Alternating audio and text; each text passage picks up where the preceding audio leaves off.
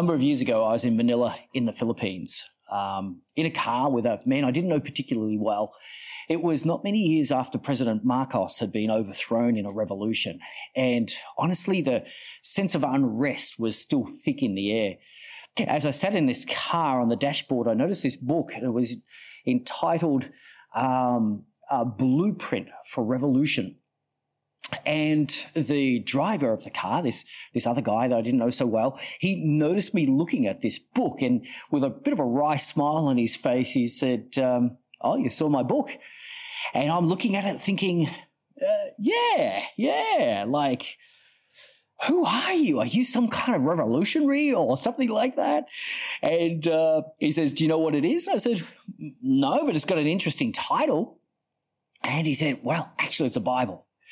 And uh, little did I realize that um, Campus Crusade for Christ brought out a, a student Bible called uh, Blueprint for Revolution. And it was a New American Standard version, and, and we had a good laugh about that. Uh, this week in the news, I saw a, a headline Has the world gone completely mad? It's a great question.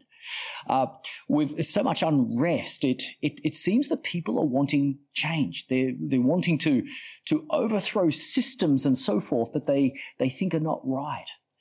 Well, the answer to the question, um, has the world gone completely mad, is yes, but it's not recent. It happened actually a long time ago.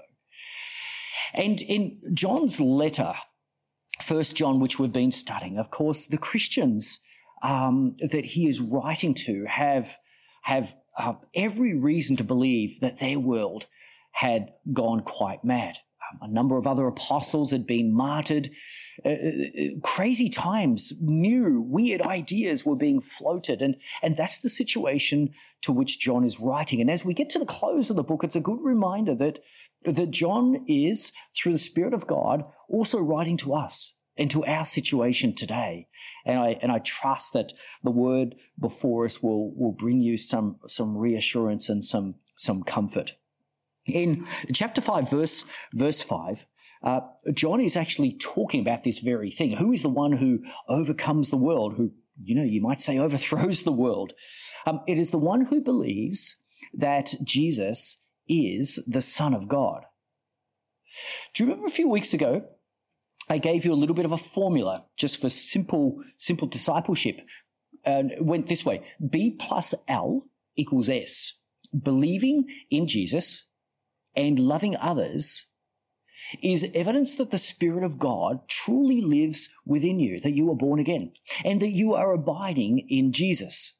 Now, over the last couple of weeks, uh, in chapter five, uh, the latter part of chapter four and chapter five here, Ollie last week and myself the week before, we've been talking about the importance of loving one another. But it's impossible to love correctly if you don't believe correctly. So perhaps it's no surprise that coming to the end of this letter, John focuses once more on believing correctly. And the most important belief that we can hang on to, particularly in troubling times, the sort of belief that will actually help us to overcome the world is that Jesus truly is the Son of God, that he is who he said he is. And so here we are now in, in verse six and talking about the evidence how can we know that Jesus is the Son of God? And in, and in verse 6, John, John says we can know that he is the Son of God by, by the water and the blood, these two very important symbols. Now, what does this mean? What, what does he mean in verse 6 by the water and the blood? Jesus is the Son of God. This is the one who came by water and blood, Jesus Christ. He did not come by water alone, but by water and blood. What exactly does that mean? Remember, John was correcting a, a, heresy at this particular time, which, which basically held that the material world is impure and the spiritual world is pure, and the two cannot connect. Therefore, the incarnation is problematic.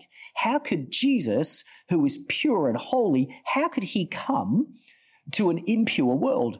Because the impure will make the pure impure. Follow that? Well, John is basically saying, well, this is exactly what Jesus did. The pure was able to come to an impure world and make the impure pure.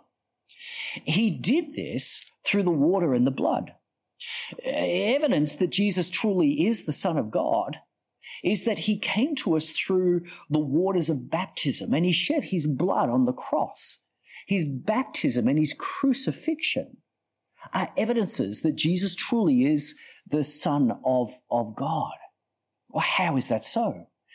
How is the fact that Jesus was baptized and that Jesus was crucified, how is that evidence that he, he is the Son of God as, as he's claimed? Do you remember back uh, up in, in uh, chapter um, 5, verse 3 last week, and, and Ollie um, brought out this truth beautifully. In fact, this is love for God, that we keep his commands. Remember that verse? True love for God is to truly keep his commands. You could say perfect love for God is to perfectly keep his commands. Now, who is the only person who could possibly perfectly keep the commands of God and therefore truly and perfectly love God? The Son of God.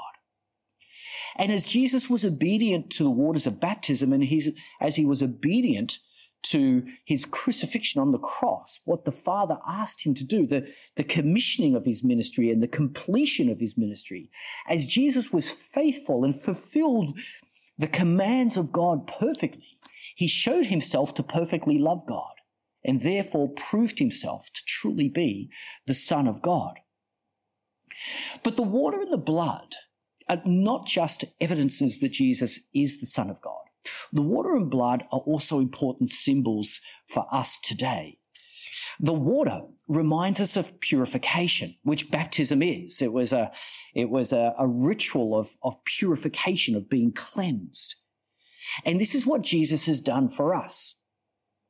By passing through the waters of baptism, he has modeled for us the purification that is available in him alone. In other words, um, his righteousness becomes ours. That's the purity that, that he imputes to us, he gives to us. It's, it's like, um, imagine uh, the glorified Christ. Imagine the splendor of his garments that he, he wears in his position in, in heaven as the Son of God. And imagine him taking off a beautiful, a beautiful righteous coat and, and placing it around your shoulders. Um, asking you to holding it as you slip firstly your left arm in and then your right arm in and then and then positioning it around your shoulders and fitting it perfectly and, and just marveling at what a great fit it is on you. Offering you a coat of righteousness that you can wear every day of your life. That's what he does for you he, his righteousness becomes yours and it becomes mine as well. We are, we are purified. And water is a symbol of this. Uh, think about everything that, that you absolutely love about Jesus.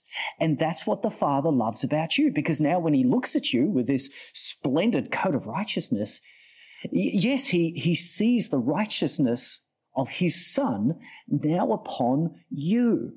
Um, Everything that you love about Jesus. That's what the Father loves about you, which is why going back to chapter 4, 17, in this world, we are like Jesus. We now live under the Father's favor. We do not live in fear. The favor of God is upon us and, and we are like Jesus. We're learning to walk on earth as we are known uh, truly in heaven. And so, so John is, is reminding us of this symbol of water, of purification, of the righteousness that is ours in Jesus Christ. And, and my encouragement to you, as it is to, to me every day of my life, is wear that coat. Wear that coat. Remember who you are. Remember the righteousness of Christ that is now yours. Remember the favor of God that is upon you. Wear the coat. Walk in that every day. That's the water. And then there is the blood. And the blood reminds us of the redemptive work of God on the cross that he has atoned for our sins. Um, some some years ago, when we moved to our new house, we we had a gate and it had a name on it, which didn't particularly mean anything to us. Um, as it happened, a truck backed into the gate, and through the insurance company, we were able to buy another gate. And they asked us, you know, do we want the same name on the gate? And so we actually thought, well, seeing as the last name didn't particularly mean anything to us, this is a great opportunity to come up with a new name. What what shall we call our house? And I don't know what name you'd come up with to go on your gate, but we thought long and hard. Would we put our surname on it? Oh, would we, you know, we would we put a name of God upon it? And we thought about many things, and we landed on um, a, a Hebrew word called hadassah, and it simply means a new thing. In the Old Testament, wherever God talks about, behold, I'm about to do a new thing, it is that word, hadassah. And it talks about his redemptive activity, how he likes to say, take something that is broken and he loves to fix it. But the interesting thing is, we see that God always does that in such a way that the new is better than the old. Whenever God promises a new thing, it's better than the old. If you think about uh, Joseph and his two sons, the first one, Manasseh, reminded him that he could now forget his troubles. The second one, Ephraim, was a reminder of, of fruitfulness that God was going to give to him. Now, usually the firstborn son is more important than the second, but in this case, when Jacob blesses, blesses his sons, he crosses his arms and he, he makes the second more important than the first. The fruitfulness will be greater than your forgetfulness. It's good to be able to forget a broken and, and difficult past, but the fruitfulness that God brings is the greater thing. And it's a beautiful picture of his redemptive work. Think about Job. Again, utterly broken at the end of himself. And yet, as God redeemed his situation, what he did afterwards was far greater than, than his former situation. And this is really the word hadassah, a new thing, is a, a precursor to the gospel that God promises to do a new thing in all of us, just as he, just as he did through his prophet Joel. His spirit in the Old Testament would come upon particular people at a particular time, but now he does a new thing and his spirit comes upon every believer and indwells us. And this is a beautiful new thing and it's greater than the past. God's new thing in your life will always be greater than the old thing that you were trying to move on from, that you were trying to forget. That's a promise. That's the redemptive work of God. That's what the blood symbolizes. And so the water and the blood are evidence that Jesus truly is the Son of God, but the water and the blood are also symbols of, of what Jesus has done for, for you and for I. And by accomplishing these things, once more, he has fulfilled perfectly God's commands and he has shown himself to love God perfectly. He truly is the Son of God. Now, there are times where, where doubts can creep into our lives and it can be difficult to, to know what is true, like a fog that comes over us. We have to fight for truth. I'll never forget Charles Price, a well known speaker, talking about sitting by the bedside of his lifelong mentor as, as he was, you know, um, in palliative care and, and, and dying. And his mentor, somebody who had written and published a number of books, somebody who had, had taught Charles, who had been faithful um, in his walk with God for many, many years, he said to Charles, I have never known the fight to be as severe as it is now. Doubts, fog, temptation. It was, it was a constant battle for him throughout his life, but a fierce battle there towards the end. And it's a reminder that that battle for truth to truly believe that Jesus is the son of God is is one we will have to contend with for the rest of our lives. And John wants to reassure his his believers here of of the help that they have. They have firstly the evidence of the water. Secondly they have the evidence of the blood.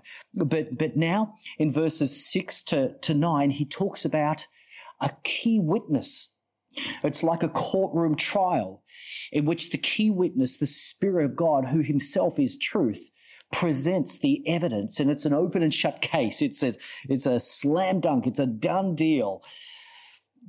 God's case is solid. The water, the blood, and the testimony of the Spirit prove that what God says is true about his Son.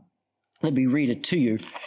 And it is the Spirit who testifies because the Spirit is the truth. Truth isn't something we, we go and collect out there. Truth is a person. It's God himself. The Spirit is truth. For these are three that testify, the Spirit, the water, and the blood, and the three are in agreement. But we know how to accept human testimonies, but God's testimony surely is greater because it is the testimony of God, which he has given about his son. Uh, John says that everyone must make a decision about God's testimony. Um, whoever believes in the Son accepts this testimony, and whoever does not, well, you're making God out to be a liar because they have not believed the testimony that God has given about his Son. It's, it's interesting when we read that verse, we can sort of think as, as humanity, as sitting there as the jury, listening to God's testimony and making a decision as to whether it's true or not. That's not quite the picture here. It is a picture of a courtroom, but we're not the jury. We're the defendant. We're the accused. And what we decide about the Son of God is, is Jesus truly the Son of God? That decision is an important decision. And it determines the rest of our life. Do we have eternal life or, or not? C.S. Lewis once wrote that we only have really three options when it comes to deciding who Jesus is. He's either a liar, he's either a lunatic, or he is the Lord. He truly is the Lord Jesus Christ, the Son of God. But John is writing to those who have already made that decision that Jesus is the Son of God. John is, John is writing to Christians here to reassure them that they have decided that Jesus truly is the, the Son of God and that now they have eternal life. In verse 11, John says, This is the testimony of the Holy Spirit. God has given us eternal life, and this life is in his Son. Whoever has the Son has life, and whoever does not have the Son of God does not have life. This is the testimony of God and the Spirit of God, his key witness in, in all of this courtroom drama. The Spirit of God wants to lead us into this fundamental truth. That because of the water and because of the blood, you can trust that Jesus is the, the Son of God. Because of the water and because of the blood, your life is transformed forever and you have eternal life. Do you remember the picture of the waterfall that I shared a couple of weeks ago? God's cascading love flowing firstly to us and, and then from us, filling us up and overflowing to others. Well, truth works in the same way. As I said earlier, to, in order to love correctly, we firstly need to believe correctly. And the Spirit of God, his, his job, remember, he is truth. He is the advocate, the one who will guide us into truth. He wants to, to, to guide us away from our sea of doubts and he wants to, to bring us back under the waterfall of, of God's gospel grace once more and, and let it wash over us afresh. He, as, as God's chief witness, wants to lead us back there and remind us of the power of water, of the power of blood, the power of water to purify us, that Christ's righteousness is now yours and, and mine. Remind us of the, the power of the blood, that our sins have been atoned for, that we have been redeemed. You and I, to remind us how beautiful and powerful these symbols are. The water and the blood remind us of of what Jesus has done for us, but the water and the blood also are evidence that Jesus truly is the Son of God. God's Spirit is the witness to these things, and, and He will continually, forevermore, throughout your life, He will hold you firm in these truths the power of the water and the power of the blood, the significance of the water and the significance of the blood. The work of the Spirit is to, to lead you back to the waterfall, to the source of eternal life. Let gospel grace wash over you once more and to reassure you that you are truly born again. You are a child of God. You are able to walk in his righteousness. He has redeemed you. You have a bright future, eternal life forever with God. And it will be better than what was before. I trust that you do find this this encouraging and, and reassuring. It's the revolution that everybody longs for. The change that not has to happen to the world, but the change that has to happen within each individual. That is how we overcome the world. Internal change and internal revolution. God bless you. Have a fantastic day.